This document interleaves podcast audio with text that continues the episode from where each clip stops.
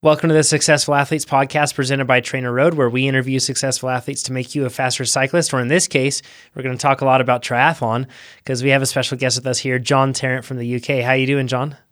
I'm great, thanks, Jonathan. How you doing?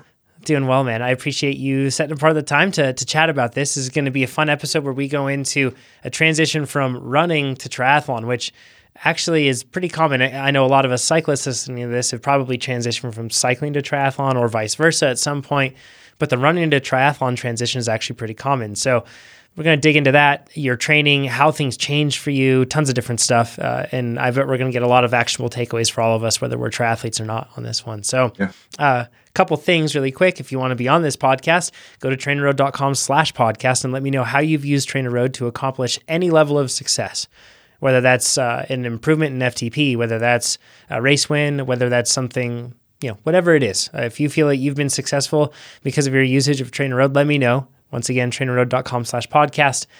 And you can go and find a link to the Successful Athletes podcast and submit there. So we'd love to have you do that. Uh, John, uh, first thing, I actually want to start out with running because that's where you started prior to tri. But what made you become a runner? Okay. Um, yeah. So good start to it. So a lot of background. My dad's a runner and a pretty decent runner, like 230 marathon, 15 minute 5k, like quick, quick runner. Wow. Yeah. Um, and then uh, obviously in the family from before him, my granddad was an ultra distance runner and actually held the world record for 40 and 100 miles on the track. Whoa. So, How cool. Yeah. So it's in my family. Yeah. Um, yeah, my granddad, he was actually um, he was banned from competing in professional in amateur sport because he um, when he was 17 18 he got into boxing and he actually took a little bit of money for a fight that he did. And so this was back in the 50s 60s and then when he entered his first ever running race um, he declared on his like amateur form when you had to back then. You had to say that you were like an amateur and you'd never been paid for the sport um, he declared that he'd actually been paid for this boxing match, and then they banned him. And wow. the next couple of years, he got better and better to a point where he was up to like Olympic standard, like ready to like try and compete to qualify for the Olympics, and they still wouldn't reinstate him as an amateur. Wow. Um. So yeah, so I think that's in in the family.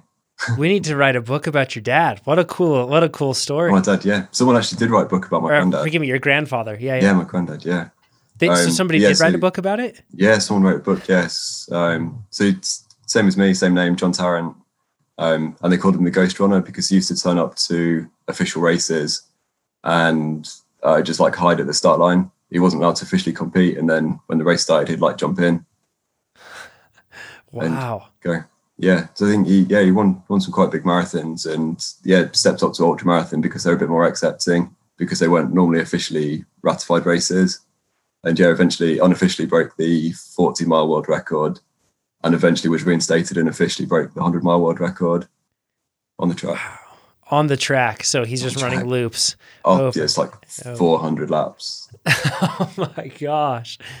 Wow, that is that's incredible. Uh, I had no, yeah. we had we'd spoken prior to this, and I had no clue of the depth there of the story. Yeah, yeah. I thought after we spoke last time about like that starting to running, and that it was a big impact. Like obviously when I was younger, my dad's always out training and having that kind of in the family, like it, it kind of it, it pushes you because you you're living with somebody who does that kind of thing, mm-hmm. and it just yeah you get that motivation to. So you grew up watching possible. your dad train and and go through that process for running. Yeah, and triathlon as I was getting a bit older. I think he went through a similar thing to me, like getting injured running and moving across to something a bit less wearing.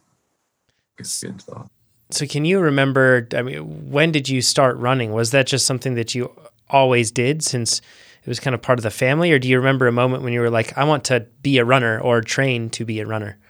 So it was always something that I've done at school. Um, I think we've got a similar system to you in America like you've got high school athletics and cross country three both times of the year. So I was always involved in that, never really too seriously. Um, I was always happy to be running. And then I'd say probably 15 or 16, I started taking it a bit more seriously. Um, started training a little bit harder. Um, I, nothing like I've been doing with TrainerRoad, like no kind of structure, just maybe going out for a run with my friends, taking it a bit more seriously. Mm. Um, doing a few races.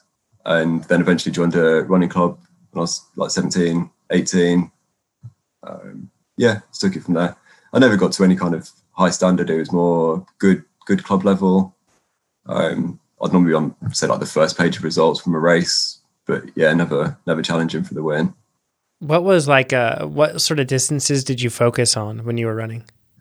Um, so then at the like teenage years, so normally 5k, 10k, um, maybe some a little bit shorter on the track, 1500 meters. Um, but then I, when I started working full time, uh, I probably took a couple of years where I didn't really do much exercise, um, just kind of slipped to the slipped to the back, background. Mm. Um, other things take over.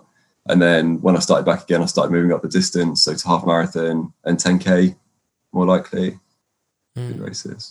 Uh, do you do you remember your 5k, 10k, and half PRs at that point in your career? Yeah, so um, back then I'd probably be faster. Um, 3k would be nine 40-ish, 3K, um, 5K, about 18 minutes or so. So it's not not groundbreaking, but yeah, it's always fairly fairly steady runner somebody's listening to this and they're like, that would be groundbreaking for me. You know, 18 minute 5K is, is, is fast. Um, now, what made you, you mentioned that you, you graduated from school, working full time, and then you started running again. And you've already mentioned it here a bit, but you started to experience injuries. Is that what, uh, first of all, what injuries were you experiencing? And do you know what caused them? Okay, so I went through a long cycle of repeated physio for IT band problems. Mm. Um, I've never really got to a proper diagnosis of what was causing it. I think probably just a combination of muscle weakness, mobility. Um, it was always down uh, in both legs, so it wasn't just like I was running awkwardly.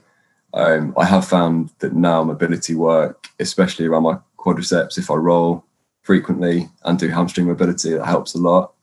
So I'd say it's yeah, just that kind of imbalance that I had before that was never really one thing causing it, maybe just a combination of everything and probably pushing too hard. I'd try and build up really quickly. I'd yeah. Get injured and then come back and get a bit carried away after a couple of weeks and get injured again. And I think it's pretty common cycle. Yeah, for all of us. When you were experiencing these injuries, were they the sort that were just, you know, a, a, sort of injury that was there and present and painful to experience? Or was it keeping you away from training and away from running in general? And for, if so, for how long? Yeah, so I think the thing was, so the IT band kept me from training in training consistently. So it led to a lot of missed weeks. And then that, like I said, eventually led me to trying to build up a little bit too quickly and I ended up twice with bad stress fractures. So I had on one side, on the right side, fibular stress fracture, um, and it was bad enough that I had to go for a scan on it, and you could actually see where the stress fracture was. And they said on the fibula, that's unusual, so it was quite a bad stress fracture, um, and that happened twice uh, in successive years. So this was probably 2013. Mm. So at that point, I was thinking about doing something different training wise um, and moving away from running a bit. Yeah. Um, I think we'll get into it, but yeah, then I got married and I uh, started a family and everything kind of got pushed to the pushed to the back.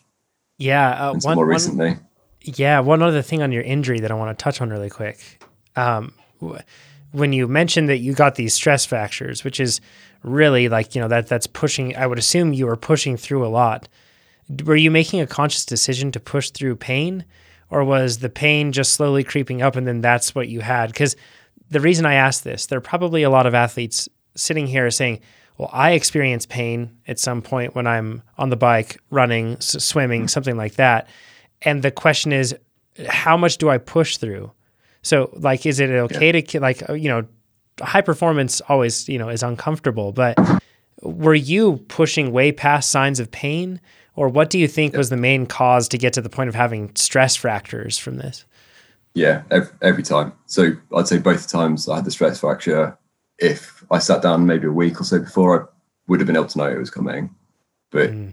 I think it was just to that point where I'd had so much disjoint in my training and I'd have maybe a race planned in a couple of weeks. I just wanted to get out and get the miles done and yeah, just kept pushing through. Mm. Yeah, it's it's a hard thing for us to like swallow pride really and say like I need to take time and just address this, right? Yeah, definitely. I think that is one thing that is really beneficial with triathlon because if you've got something that's hurting, if you've got a shoulder injury that stops you swimming, get on your bike. If you've got a calf pull or something that's stopping you running, then you can get on your bike or go swimming. There's always something else to do to keep that fitness going. Yeah. When you're focusing just on running, it's really difficult to go and do something else because you think you're losing fitness for what you're actually training for. Yeah. So prior to the transition to triathlon, let's talk about your life situation. What do you do for work yeah. and what is your family situation like? Um, so I'm a business analyst. Um, so I work in IT for um, a big pharmaceutical company. Uh, we do distribution and supply chain operations. Um, so pretty normal job. I work nine to five um, with some flexibility outside those hours. Um, I'm married and I've got two young kids who are two and four. So yeah, I'm pretty busy at home. Yeah, those are tough. Those are high maintenance ages. That's it. Yeah. Uh, so you mentioned that when you got married, uh, and and that you ended up actually getting a house, and that house required a ton of renovations and everything else. So at that point, yeah. you kind of let go of running, right? And then you you just became, as we would say here in the United States, Tim the Toolman Taylor, so to speak. But you you kind of focused in on just doing the home improvement stuff. Yeah, that was it. I was yeah committed. My time was completely taken up elsewhere. Um, we are really lucky. My wife's dad's a builder, so he helped us do a lot of the work on the house. But um, I was committed to obviously like helping him out. So um, I was labouring every weekend through the week just doing like all the jobs that needed doing, uh, mm. digging foundations, getting bricks set out, and yeah, so like pretty physical work. So I think even if I was trying to train at that time, I probably wouldn't have been able to. It was yeah. a lot of work. I don't know how people do it if they've got a physical job. I don't know how they do it. If they people doing a labouring job or any kind of physical job and then training in the evening, that is that's intense. I'm repeatedly impressed by those sort of athletes that are able to do that. Yeah, very impressive. Uh, was that hard at all to let go of the running side of things? I mean, you're experiencing injury and everything else, but on these Saturdays when you kept finding yourself out there, whether it was laying brick or doing something to fix up this house that you that you mentioned, you bought it knowing that it was going to need all of this.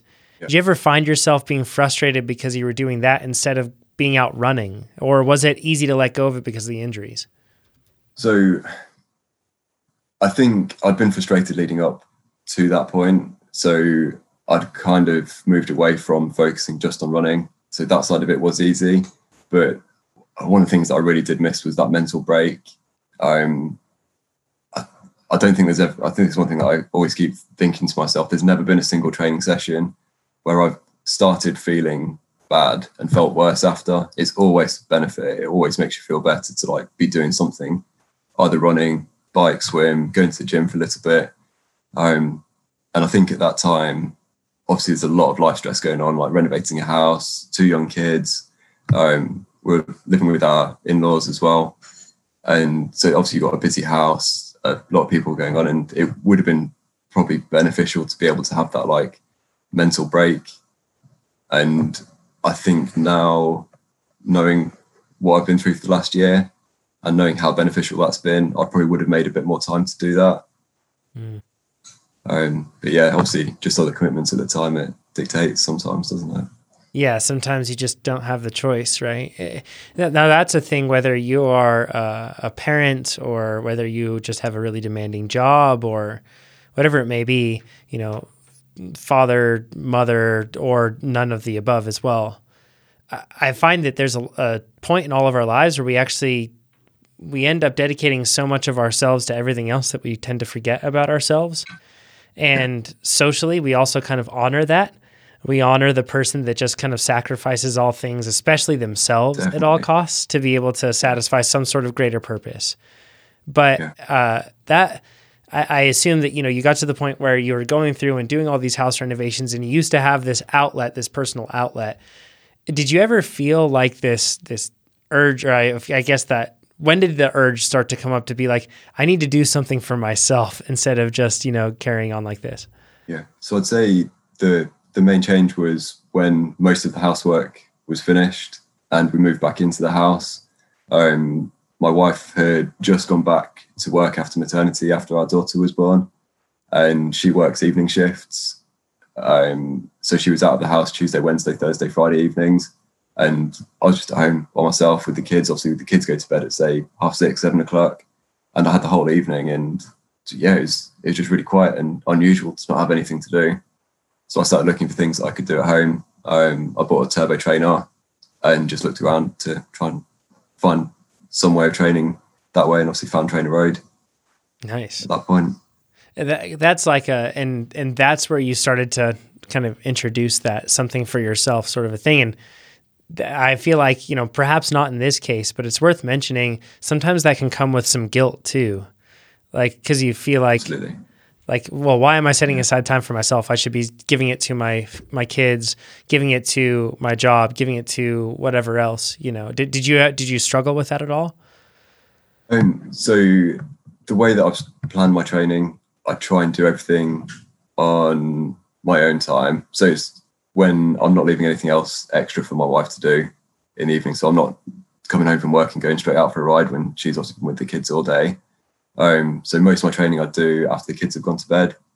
Um, sometimes at the weekend, but I think you say it on the podcast quite often where you get your son asking you to like come and play Lego and you're like, no, I've got to get my training done. And it, it happens all the time. Like especially that weekend ride, the kids are up having breakfast. And I'm like, I'm going out for a little bit. Mm. And yeah, yeah, it's it can be tough. Um, but I think knowing that when I come back, I'm going to be a lot more relaxed and look forward to the day more with them. Then I think, yeah, the, the benefits of that outweigh that little bit of guilt. Yeah, But yeah, it's sure. definitely there.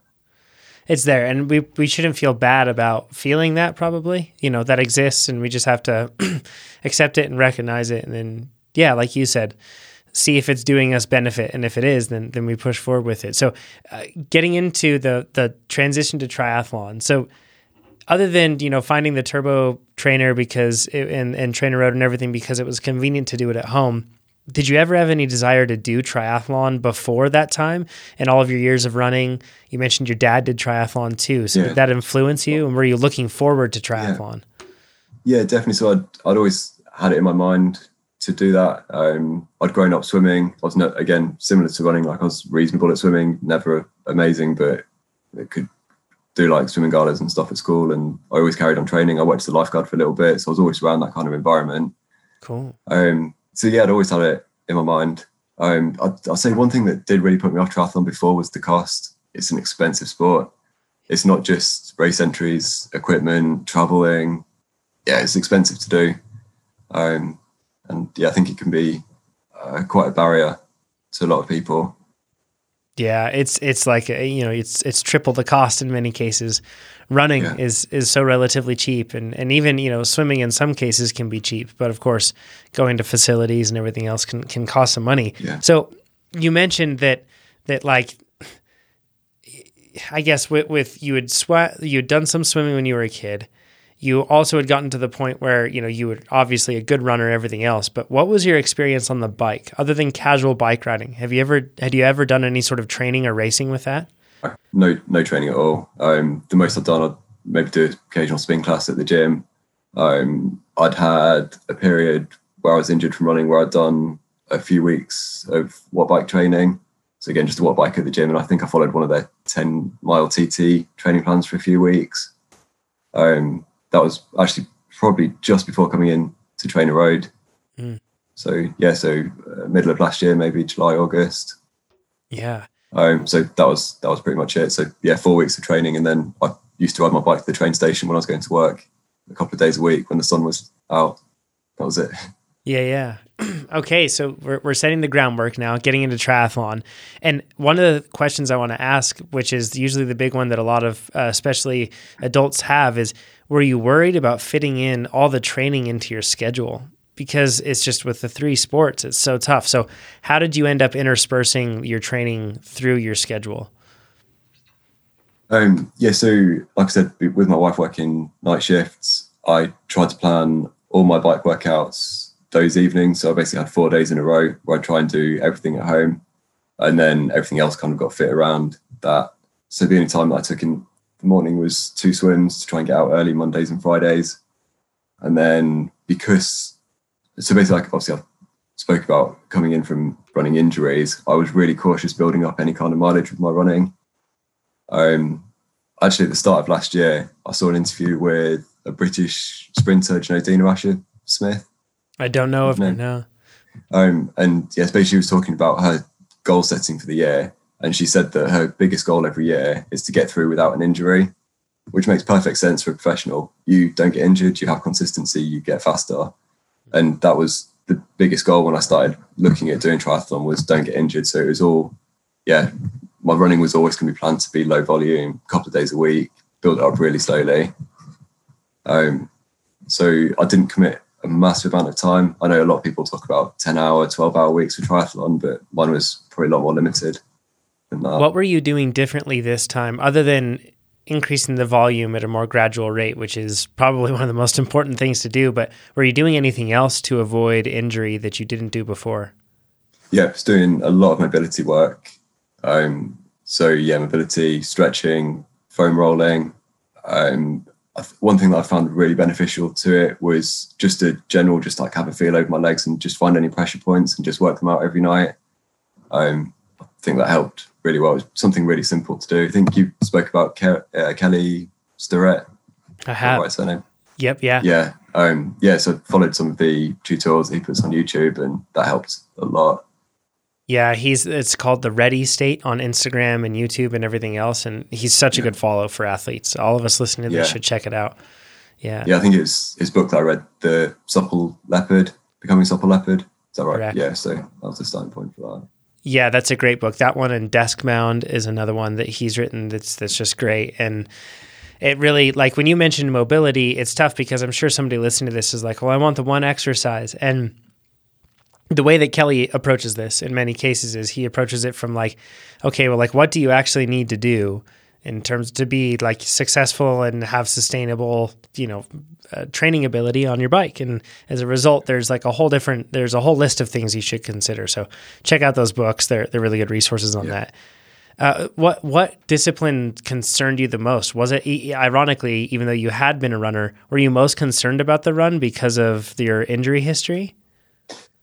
Um, yeah, from that from that perspective, um, but from the pure volume, was it was definitely it was going to be the bike because mm. you thinking so my target race was a seventy point three, so you think it's going to be half an hour, forty minute swim, um, half marathon, which I've already done. But then that concept, I'm going to on a bike for maybe three hours, and then I'm going to run after it. That's that's big. There's, there's a lot to think about. It's a lot to get your mind around, especially like I said before, like the biggest rides I've done was five miles to the train station and back when I was mm. commuting. So yeah, that big big step up to fifty odd miles.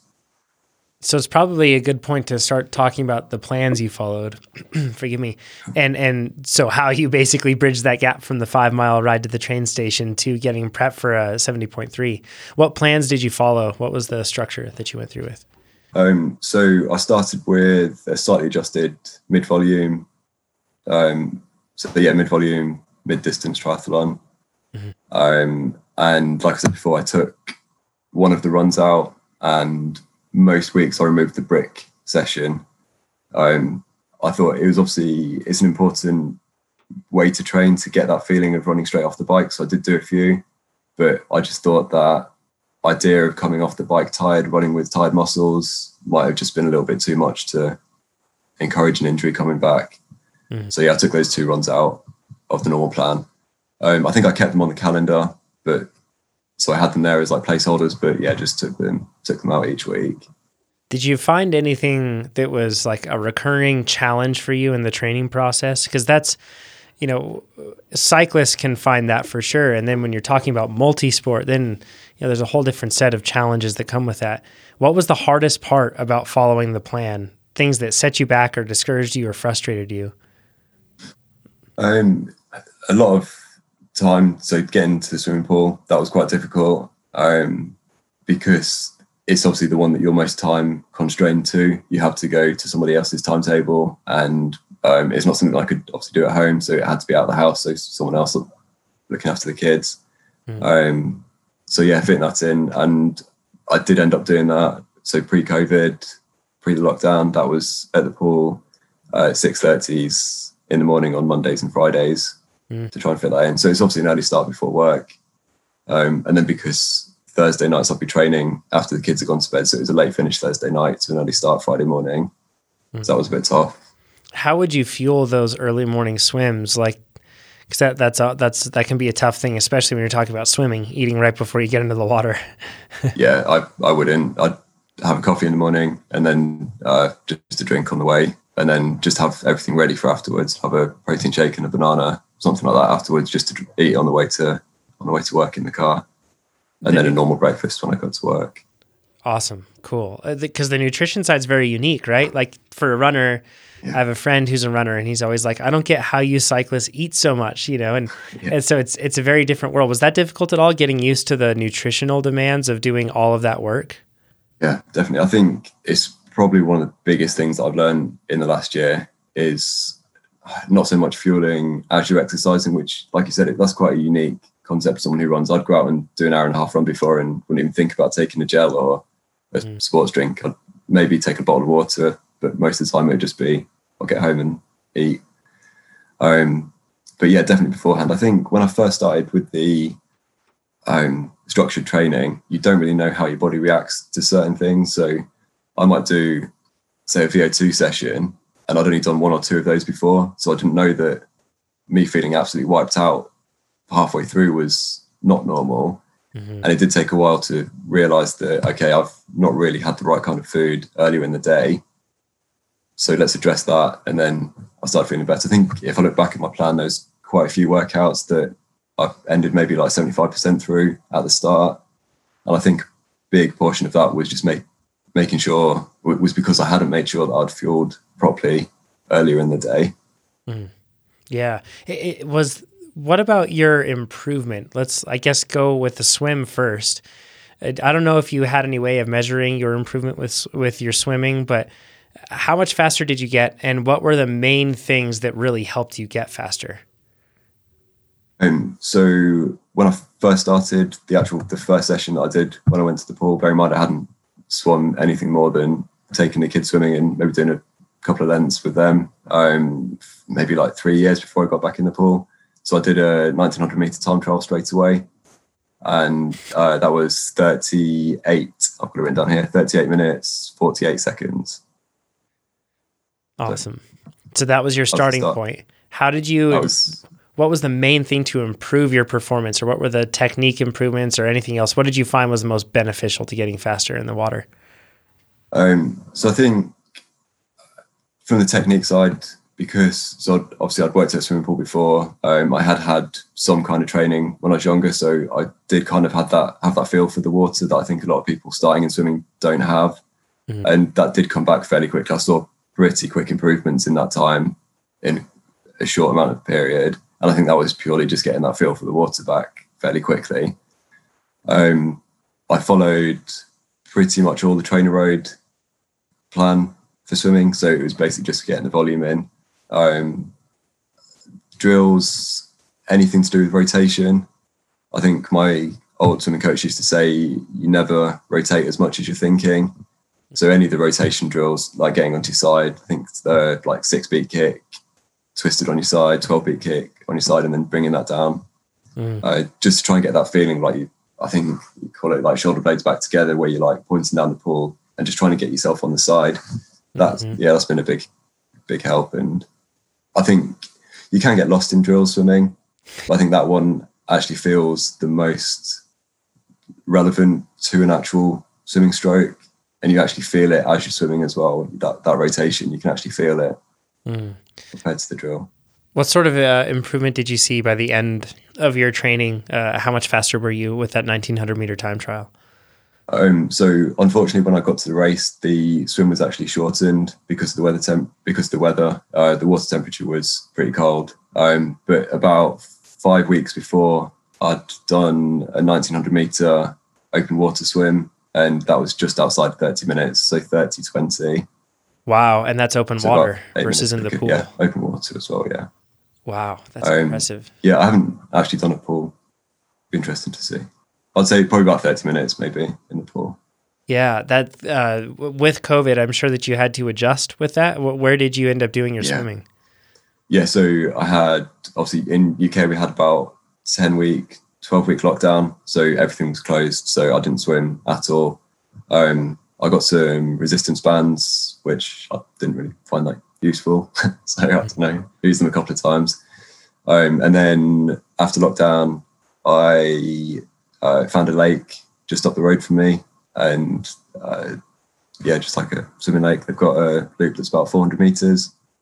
So I did quite a few open water sessions, which I think actually really helped. It's something that I'll definitely do again. Um, just getting that confidence of being in the water, having a wetsuit on, sighting. Yeah, it's a lot so, tougher yeah, when you don't have that black line to follow. yeah, definitely. Right? Yeah. Yeah. Uh, so now let's go to the bike. Uh, what was your starting point? You mentioned that you had done that the some spinning at the, there on the Wattbike, doing that that yeah. plan that they had built in at the gym. But where was your starting FTP? And then we can go from there. yeah. So um, my first FTP test was on the 9th of September last year and came out at 209, 209 watts. And then how much do you weigh for a point of reference? Um, 72 kilograms. 72 kilograms. Perfect. Okay. So, uh, with that, what sort of what did you find difficult about the bike training in particular? It's it is really different in the sense that it can be like constant resistance compared to the running which is more you know those those yeah. constant you know the contractions that you're making when you're hitting the ground. Was that tough at all to get used to like the more steady state efforts? Um yeah definitely. So i've just actually started back doing similar training to the obviously i've started back on my base training now and the sessions that i'm doing now they seem so much easier than when I first started. Even though I'm obviously at the right level now, I think it's just that muscular endurance that mm. um, I think when you start base, a lot of the instructions from Chad are you're spinning at maybe like 95, 100 RPM constantly, and then like building up and down. And I felt that really tough at the really tough at the start. Yeah, that higher cadence is tough to to hold yeah. at the beginning. Uh, what sort of improvement did you see on the bike? Um, so I went through five weeks of base to start off with, and then Plan Builder was released. So I reassessed everything, and that started me again on another uh, base phase. So from September, with the first FTP test, I did five weeks of base and then a full base and full build, and that took me to two seven nine. Wow, that's In, impressive. So that's four months, no, five months 70 training. watts. Way to go. Yeah, that was good. Big improvement. yeah, yeah. I mean, even just the the amount of food you have to take in just to compensate for that, because you're almost yeah, increasing definitely. your power by a third, almost. You know, with that. Yeah. Yeah, that's yeah, that's impressive stuff. Uh, what was uh, on the bike? What sort of equipment did you have? What did you get in the beginning, and then what did you end up racing with? Um, so I've got a pretty basic entry level bike. Um, it only costs about three hundred pound. Um, awesome. So it's uh, from a store called Decathlon. So it is yep. aimed at. Have you got Decathlon there? Yeah. Uh, um, we, we, don't yeah, have pretty, it here, but they're they're effectively, if you're here in the United States, it's similar to like an REI, but more, I guess, general sports focused, kind of like a Big Five, yeah. something like that. Yep. Yeah, that's it. Um, yes, it's uh, it's nothing to write home about. I love it. It's nice. It's my bike. I've done a lot of work on it, so think it's like a pair of running shoes. Sometimes when you've done a lot of miles, you don't throw them away, but yeah, I love that bike. Yeah, don't ever get rid of it. Right? It's the. No. no, it's the first one. Did you run any sort of aero bars or anything else like that on it? Yeah, I did. Yeah, just basic clip on uh, J bend bars. And did you spend time training in that position, or how did you start to incorporate that? Yeah, so after that FTP test in March, where I'd seen so I've gone through base and build, and then we had lockdown. So I did a reassessment and restarted the plans because the race that I was originally targeting was May. Mm. So after we had lockdown, that race was cancelled. Um, so I did a replan then. And when I started the base training, then everything from that point was tested in aero position. So before that was sitting up. Um, it dropped down about 10 watts between upright to the aero position. Mm-hmm. Um, but that those 10 watts came back with it mm, about 10 weeks of training. How cool. Where we tested again. So back up to about 280. That's an interesting point since you had just started with cycling. You you didn't have that huge gap in between in aero position and then upright out of aero position since you were relatively new to it. Um, granted, it is always tougher to put out power in that position, but you can get used to it. Uh, what about the run? That's like another a big curious curiosity for me. Having done so much run training beforehand and experienced these injuries and everything else, you mentioned that you did more mobility work and everything else. But did you notice yourself getting faster with the run as well throughout this training process? Yeah, definitely. So it's actually something that I was really surprised about. So I hadn't had any like expectations I was going to be getting quicker. Um, I was just hoping to either maintain just be comfortable running and just to get through the half marathon.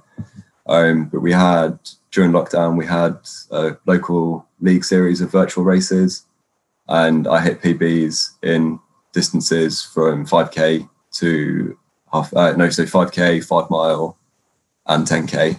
Wow! Within a six week period, so not not massive times off, but yeah, I dropped about 20 seconds off my 5k PB, uh, about 40 seconds off my 10k PB so, and that's in a virtual race as well, just running against the clock.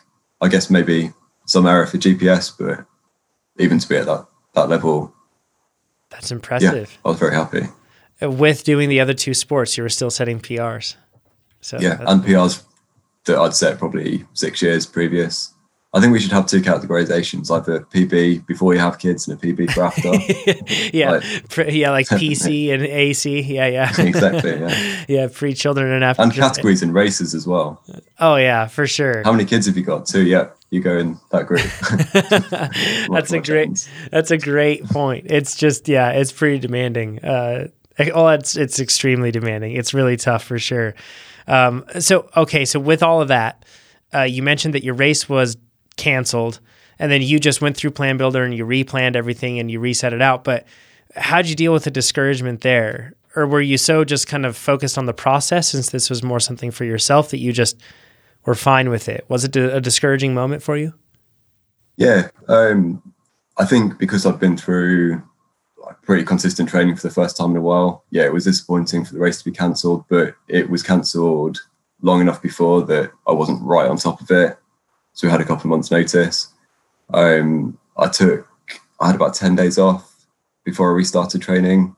Um, but that was more just sorting out life events. Like obviously the kids' play school was closed and just managing all that kind of stuff. And yeah, yeah that was a bit tough it's been a wild nine months, ten months for a lot of parents out there trying to trying to be teachers and trying to do everything else that they need to do. Yeah, it's pretty tough. Uh, so let's talk about race day. Uh, what were the conditions yeah. like? Actually, before that, how did you set your goals up for race day? Because this is your first. I, I assume this was your first triathlon period, right? It was, yeah, first one ever. Yeah. So how'd you set your how'd you set your goals for that? Because that's a hard spot to know where you should perform beforehand. Um, so I think it's one thing that I said to you before. Really luckily, about two weeks before the race, I listened to one of Amber Amber's first podcast when she first came on, and she was talking about goal setting.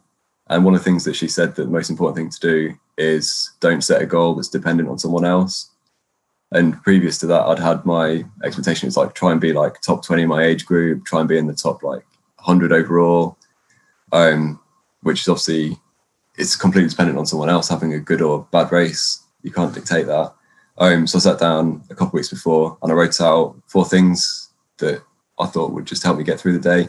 Um, the first one was just enjoy it, and I'd actually had that point: enjoy the race. It's your first triathlon.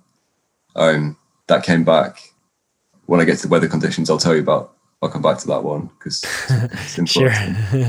um, and then on the bike, I had um, target average 222 watts, so that would be 80% FTP.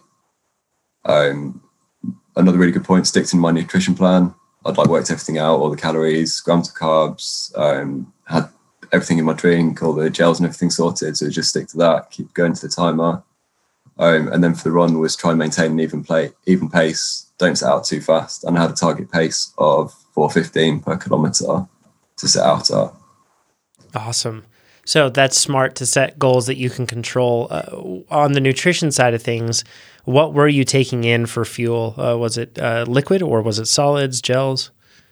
Yes, I had most of it was from liquid on the bike. So I had one gel directly prior to the swim. Um, and then on the bike, I had 200 grams of um, so maltodextrin and uh, fructose mix that I just made it myself, something that I've been like practicing using with in training. Smart. Um, yes, that was 200 grams. And then I had two gels on the bike and three gels for the run. Do you know roughly how many grams of carbs per hour you ended up hitting? Um, yeah, so I have found so through my training, I found that I could hit higher on the bike, and mostly with liquid, I felt best on the bike.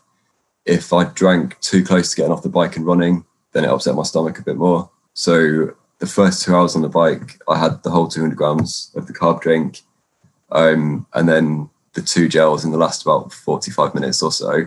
Mm-hmm. So that was about so 92 grams of carbs per hour. Mm-hmm. So dropped it down a bit there toward the end since you were going on yeah, the run. That's it. And then on the run, what did you end up? Did you take anything in on the run, or how did you manage that? Yeah, so I actually I had three gels ready to grab as I went through transition, but as I came through, they weren't there. I don't know if someone else had picked them up or or something. Um, so yeah, I grabbed gels as I ran by the aid station. It wasn't something that I had before, but I thought it was more important to try and get the get the food in than to try and go without. Um, so that worked out okay. Um, yeah, so three gels. So it was a three lap course. So I got one as I went out, and then two more on each of the laps as I came back around. Awesome. So that'd be what say 90, 90 grams over the ray over the run. Impressive. Uh, what about the conditions? Let's talk about that. Uh, being in the UK, it's always a bit of a it's always a bit of a gamble. yeah, that's it. So I said before the swim was cut short because of the temperature. Um, so it's pretty cold. Um, the wind was, I think, 25 miles an hour and gusts up to 35. Um, and the water temperature was 12 degrees Celsius. Wow. Um, so yeah, they shortened the race, the shortened the swim from 1900 to 750. Um, but it was off a pontoon, so you still had a dive straight into the cold water. Not great. Gosh, yeah. And then was it uh, was it freezing on the bike at first too? After getting, I mean, I assume it was a wetsuit swim, yeah. but still, you're wet, and yeah. that must have been really cold. Yeah, that's it. And that's what I said when I, my first goal was enjoy the experience. It's your first triathlon. um, someone told me the water temperature before we went for the swim, so I'd put extra kit out for the bike. So I had a base layer to put on. Um, I had gloves, I had arm warmers, and I put my socks on Mm-hmm. So my first transition was pretty slow, but I, I took the took the hit rather than be cold on the bike. Yeah, it, especially with it being windy as well. I was just gonna say with the wind and, and aero position, how did you handle that? Because it's man, it's it's for anybody that hasn't been in aero position, dealing with really strong and unpredictable winds like that. That's it's terrifying. Yeah, it's terrifying. yeah, it's terrible. so, um, did you stay in position, or how'd you do that? No, no, not at all. Um, so I'd say so it's an anti-clockwise loop, and I'd say everything from the start. So say you start at six o'clock on the clock, and everything up to maybe about one o'clock going around the loop was probably cross head crosswind, mm-hmm. and um, yeah, I I pretty much stayed on the normal bars the whole time. I wasn't on the aero bars at all. Mm-hmm. Um, I just didn't feel comfortable. It's yeah something I put in my notes to try and work on. But I think with the bulk of my training being on the trainer, most of my rides I'd go outside if the weather was nice mm-hmm. and it looked like a nice day to be outside. So I just hadn't been in those kind of conditions, and yeah, being on the aero bars, I thought it was better to just get through safe and not risk that. Yeah, I think it was making me like pretty tense as well. So I thought, no, pretty early on, I thought no, I'm just going to take it, take it more cautiously, try and hit my power target, and worry about that. How did you get your nutrition in? Like with the crazy wind, because that's another hard thing. A lot of athletes, because you're so focused on on controlling the bike, you forget to eat. Um, so I had a bottle between the bars with a straw.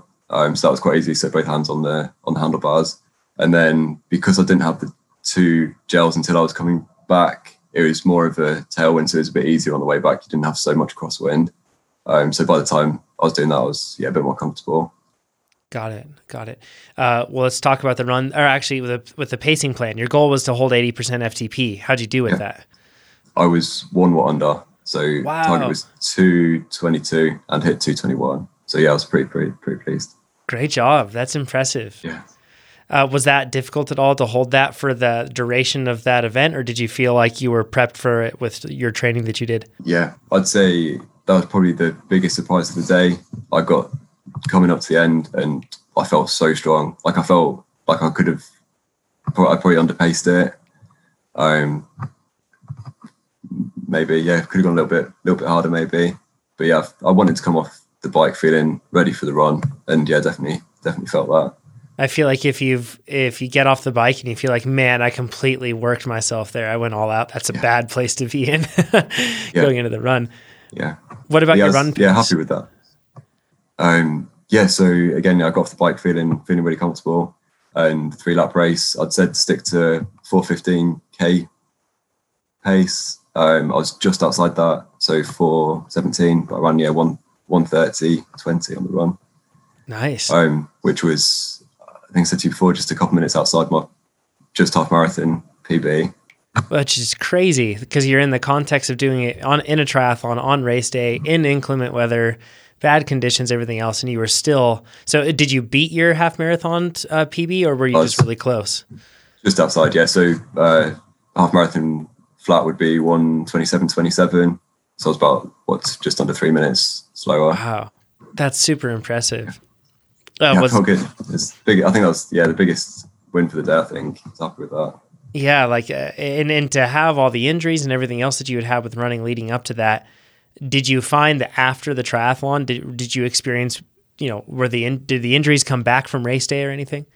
no no it was fine. I'd say pretty much most way through the training because i was only doing a limited amount of running um just being sensible with the way that i built up. I hadn't actually had anything this year. I'd had one hamstring pull but that was bad footing. I caught a rock and pulled so i don't think it was anything to do with technique or it wasn't definitely wasn't overuse. It was just a bit of an accident um and yeah that was the only thing that i had through the through the whole year. So yeah really happy with that as well.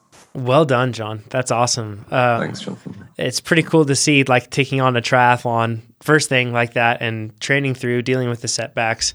Uh, tons of tons of learnings from this episode. Uh, one other thing i want to ask you with this is if somebody's listening to this and like you know they're looking looking for key points of information or help uh, what are the if you were to give anybody else advice what are the main things that you learned that help you along your your journey to getting faster Um, so definitely for RPE in the training is make sure you've got a good meal, the right meal coming into it. So especially for the bike, I've found that it's not as important for the run, but that might just be because I'm not probably hitting the same intensity.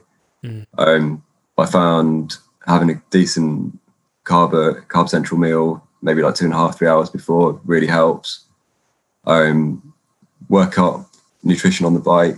So I'd say anything above sweet spot, I've always got a carb bottle. And I think I built that up from about 60, 70 grams per hour, going up to about 110, which is kind of the limit that I started to feel a bit more uncomfortable at. Hmm. Um, and that made a massive difference. And then recovery shake or food straight after. I've started doing that after every single session. And I think that's been a big, big benefit. Yeah, it goes a long way. I mean, Yeah. the fueling aspect we we've talked about this plenty of times, but we tend to, for some reason, pride ourselves on doing things without fuel and depriving ourselves. But uh, we should do the opposite. We should we should really be focusing on making sure we're nourished properly for it. So. Yeah, This is awesome, John. Thank you so much. I appreciate it. Uh, if anybody wants to get in touch with you, what's the best way? Is it through the TrainerRoad forum or in any other way? yeah, be on the on the TrainerRoad forum. Um, I try not to use Twitter or Facebook too much. Be a little bit of an, a little bit of an addiction. Yes. Um, try and cut it out. Um, on Strava as well. Put Strava up. Awesome. We'll link to your Strava, and then we'll also have a post in the TrainerRoad forum for this episode. You'll be able to find it just by by looking up his name in the forum. You'll be able to find that episode. So if you have any questions for John, jump over there. If you want to get faster, like John, of course, head over to trainerroad.com and check out Plan Builder. You can build your plan beforehand, long before you even sign up to even see what it would look like, uh, so you can get an idea of what your training would be for whatever event or goal you have. Awesome stuff to do, and share it with your friends share this podcast with your friends and rate it. We'd really appreciate it. And of course, if you want to be on the podcast, head to trainerroad.com slash podcast and let me know. We'd love to have you on here. So, John, thanks a bunch, and we'll talk to everybody next time. Great. Thanks very much, John. Sure. Thanks, John.